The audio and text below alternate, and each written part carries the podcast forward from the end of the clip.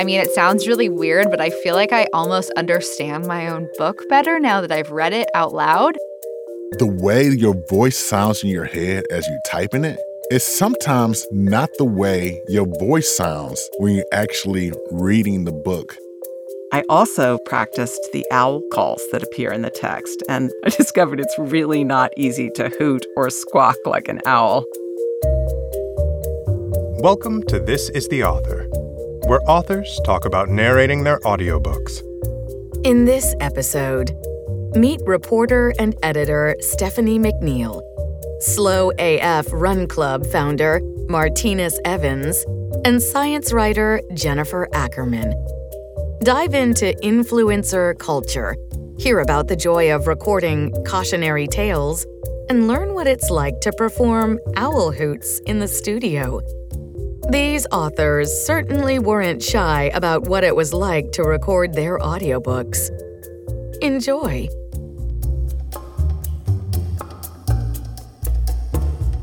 Hi, this is Stephanie McNeal, author of Swipe Up for More.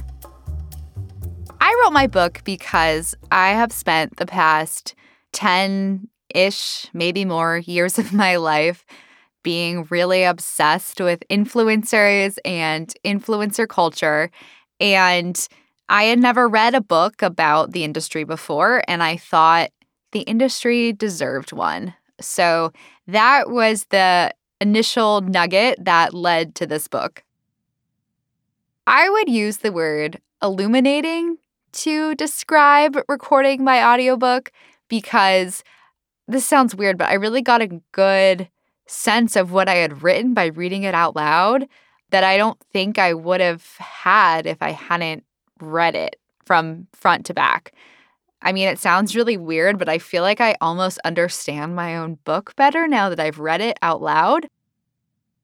I realized that apparently I've been saying the word opacity wrong my entire life. I thought it was opacity because you say opaque. So why would you not say opacity? Also, I've never heard anyone say opaque. How do you say it? Opacity? I don't know. I think that the dictionary is wrong on this one, but I will concede to Merriam Webster. Okay.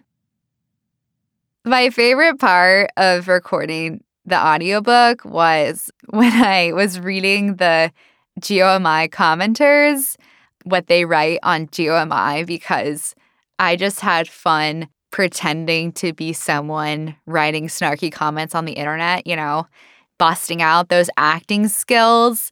Also, I really let my true Southern California Valley Girl voice shine in those moments. I wouldn't say I did anything like the days before specifically to prepare. I had a great session with our director, Eileen, where she walked me through of some best practices, which really, really helped. But I think what I have told people, not that that many people have asked me, but when people have asked me, I would say the best way to prepare to write a book is to read a lot of books in the genre you're going to write. So when I was writing this book, I read a ton of narrative nonfiction.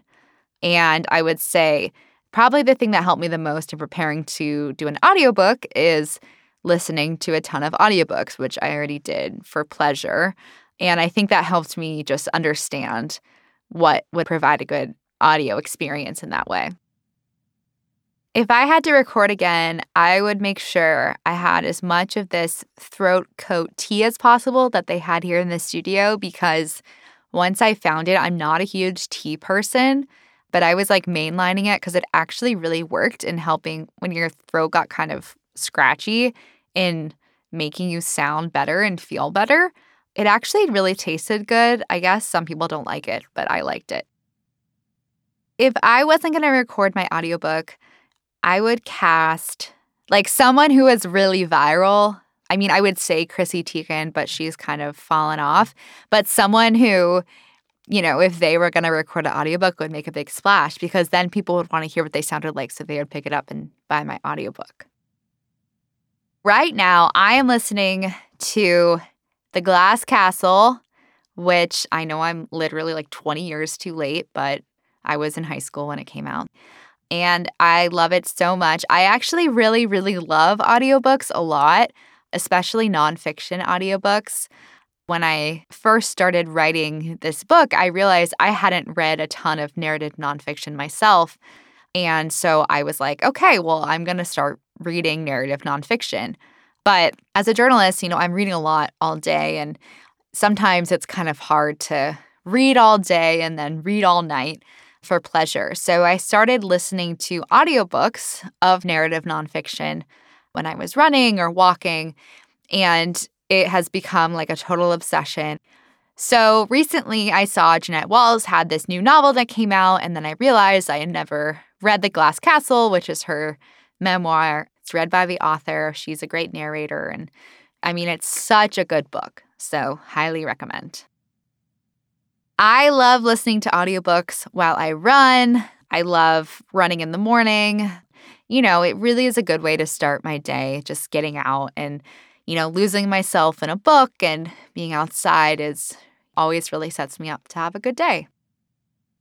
And now, listen to a clip from my audiobook. A wise Instagram caption once said, One day you will be at the place you always wanted to be. That's how I felt when I first stepped foot in a place I had spent hours staring at on social media the suburbs of Salt Lake City, Utah. I know, it doesn't sound like a bucket list worthy destination, but to me it was.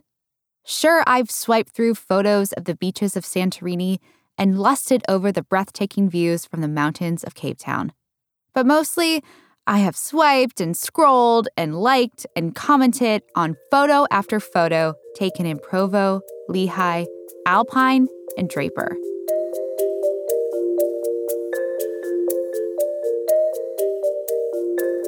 What up? This is Martinus Evans, the author of Slow AF Run Club, the ultimate guide for anybody who wants to run.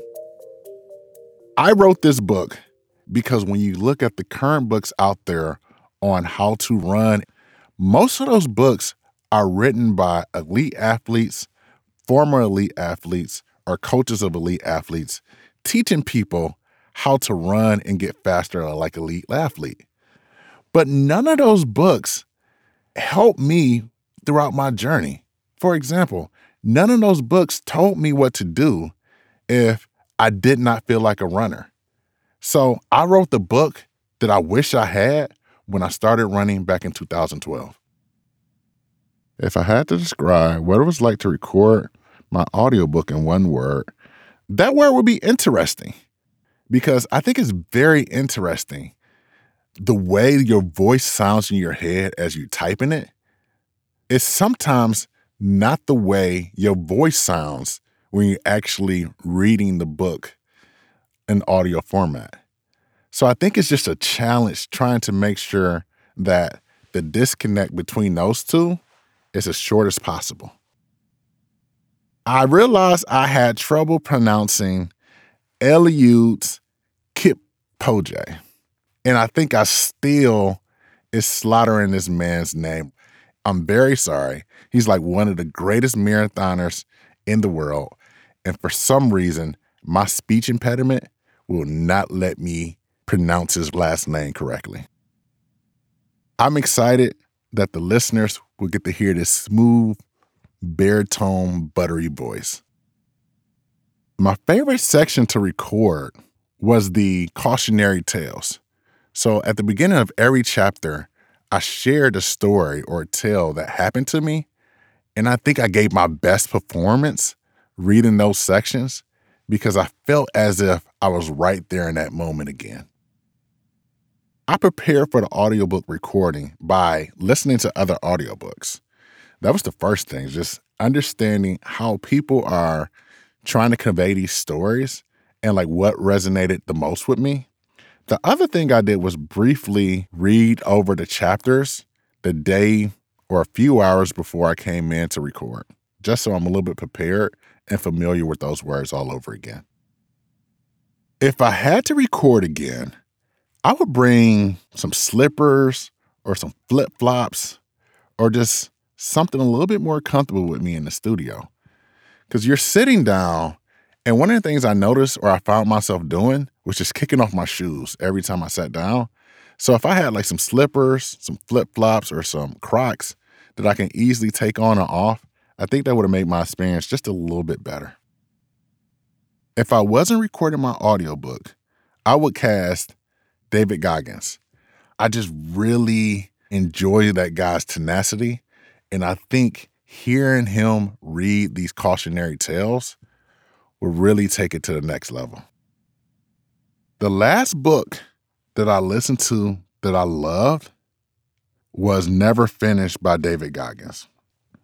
Like I said, I am a huge Goggins fan, and the latest book he just put out inspires me in a way different way than his first book did. I love to listen to audiobooks when I'm on a run. So I'm an avid runner. My book is about running. And instead of listening to music, I find myself just consuming more audiobooks while I'm running because I feel like I'm learning something and I'm getting double enrichment by A, running and listening to a book at the same time. And now, listen to a clip from my audiobook.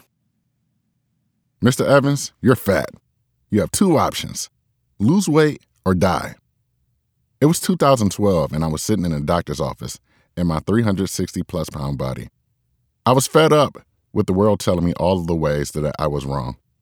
Getting this fat phobic bullshit from my doctor was the last straw. I was hurt, sitting there with my arms crossed with a tight lipped smile plastered on my face. While I fiercely tapped my right heel on the ground, something else was brewing inside of me as well defiant anger.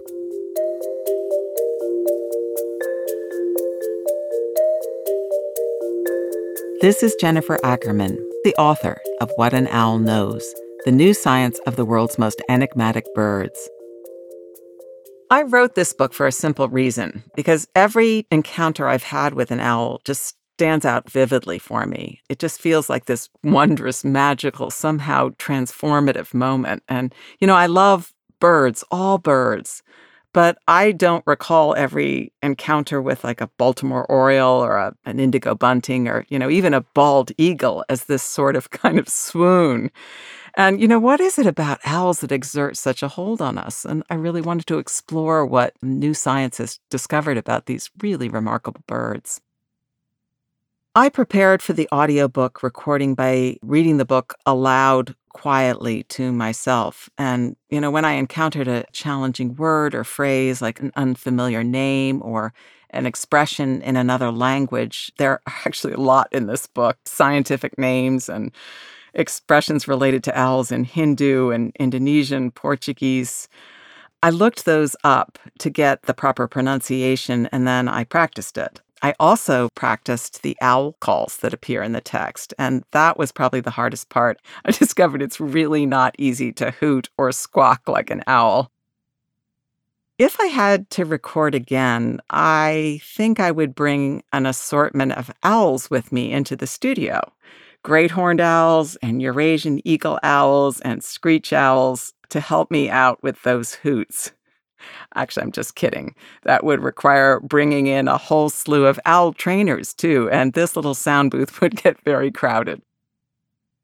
I've narrated two of my previous books, Birds by the Shore and The Bird Way, and doing so really taught me how important it is for a writer to read aloud the text before submitting it to a publisher, you know, to catch those infelicitous or awkward phrasings or sentences also, narrating the books made me realize just how much I love reading aloud and how important it is to just relax, settle into it, and enjoy the experience.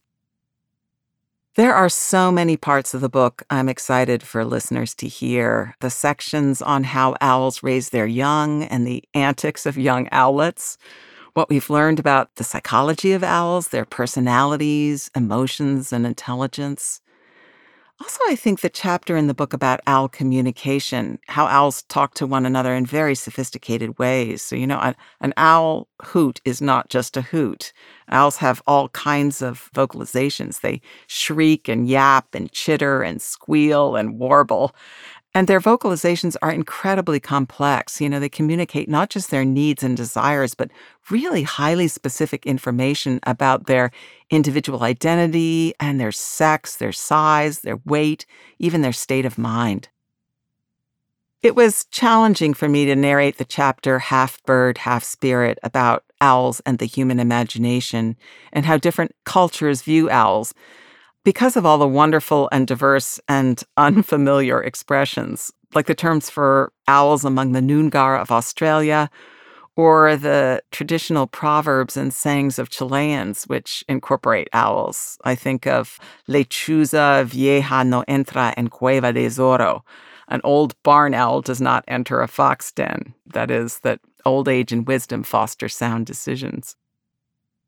My favorite bird song to listen to in the wild, apart from a hooting owl, is the pied butcherbird. It's a beautiful black and white Australian songbird. And the pied butcherbird lives up to its name. It does these dastardly deeds, skewering small birds and other animals for dinner. But it also sings like an angel, you know, sometimes in duets or trios. This bird's song is so spectacularly melodic and haunting that composers have even used it in creating symphonies. The last audiobook that I listened to that I loved was the novel When We Were Birds by Ayana Lloyd Banwo. The novel is set in Trinidad, and it's this beautiful mythic tale that's also about ordinary daily life on the island. I loved the story, the characters, and the lyrical language. And now listen to a clip from my audiobook. In some places, owls vie with penguins for popularity. In others, they're vilified as demon spirits. Owls have this kind of duality. They're tender and deadly, cute and brutal, ferocious and funny, sometimes even playing the mischievous clown, stealing camera equipment, or snatching hats. We see something deeply familiar in them, with their round heads and big eyes, and at the same time, an intimation of a whole other kind of existence, the dark side of the one we inhabit.